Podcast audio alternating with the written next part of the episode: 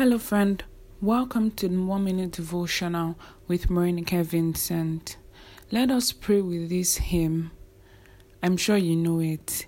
It says, Day by day, day by day.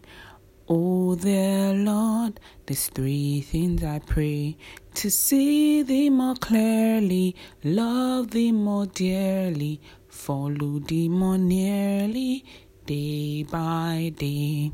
So we're praying today that, Lord, we want to see you more clearly in our lives. We want to love you more dearly, more than anything else. And we want to follow you nearly, more nearly, closer in Jesus' mighty name.